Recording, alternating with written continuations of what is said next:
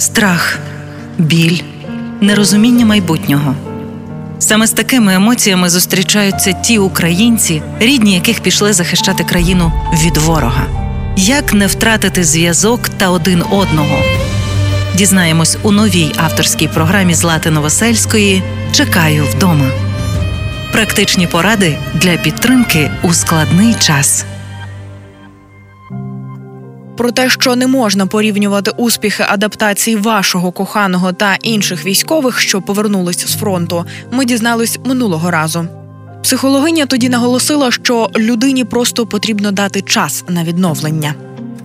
Сьогодні ми поговоримо про емоційну важку тему втрата побратима на фронті. У цій ситуації не варто розпитувати про деталі та обставини загибелі.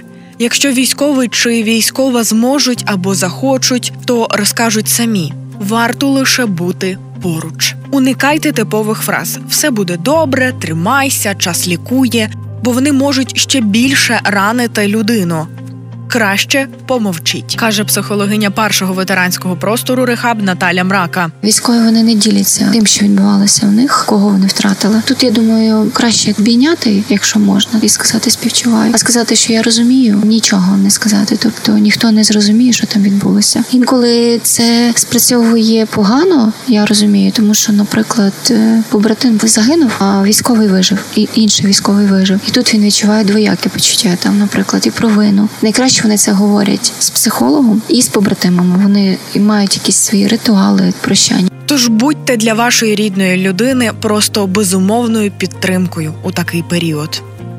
Вже у наступній програмі ми поговоримо про невизначену втрату стан, коли невідомо, чи побратим вашого захисника зник чи загинув. З вами була Злата Новосельська. Бережіть себе. Партнер проєкту мережа аптек ДС для учасників бойових дій в аптеках ДС діє постійна знижка. Дякуємо нашим військовим за захист.